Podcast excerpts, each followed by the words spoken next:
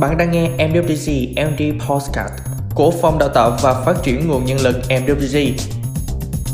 Bạn có biết Chúa chia sẻ những điều thú vị trong cuộc sống? Bạn có biết các giai đoạn của quá trình thao túng tâm lý? Giai đoạn 1. Tẩy não là hành vi thay đổi tư tưởng hoặc giá trị quan của ai đó. Trong cuộc sống, chúng ta luôn bị tẩy não bởi những thứ như tổ chức, xã hội, đất nước hay tôn giáo. Có lúc thì bí mật, có lúc lại công khai giữa bàn dân thiên hạ. Vậy nên nó rất tự nhiên. Việc chúng ta sống như một con người chứ không phải loài cầm thú là nhờ vào sự tẩy não của thế giới được tiến hành dưới tên gọi là giáo dục. Qua đó chúng ta học được giá trị của sự đúng, sai, đẹp và xấu. Giai đoạn 2. Ám chỉ là hành vi truyền tải một cách vô tình hoặc cố ý những tư tưởng, quan niệm, ý đồ hoặc hành vi đến người khác và coi nó như của mình. Nếu tẩy não là một thuật ngữ chung mang tính văn học, thì ám chỉ có phải là thuật ngữ tâm lý học tập trung vào các mối quan hệ nhân sinh hay không? Giai đoạn 3.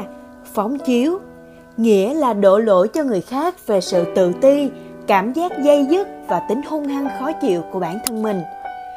Điều đáng ngạc nhiên là chúng ta vẫn đang đều đặn xây dựng mối quan hệ cắn xé lẫn nhau và đặt đối phương dưới sự ảnh hưởng của bản thân. Đây là một lẽ thường tình và đôi khi còn rất cần thiết và cũng không tiêu cực đến như vậy.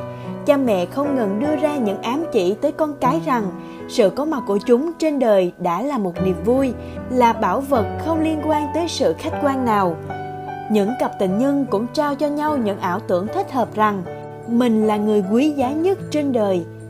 Hiện tượng thao túng tâm lý nghe có vẻ như một phát hiện mới gần đây, nhưng trên thực tế, nội dung của nó không có gì là mới trong y học tinh thần và tâm lý học.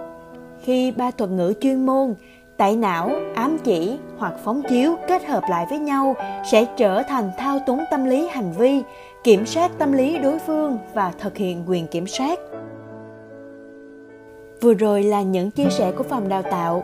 Hy vọng các bạn sẽ hiểu hơn về thao túng tâm lý. Mến chúc các bạn có một ngày thật bình an và hạnh phúc. Hẹn gặp lại các bạn trong các số tiếp theo.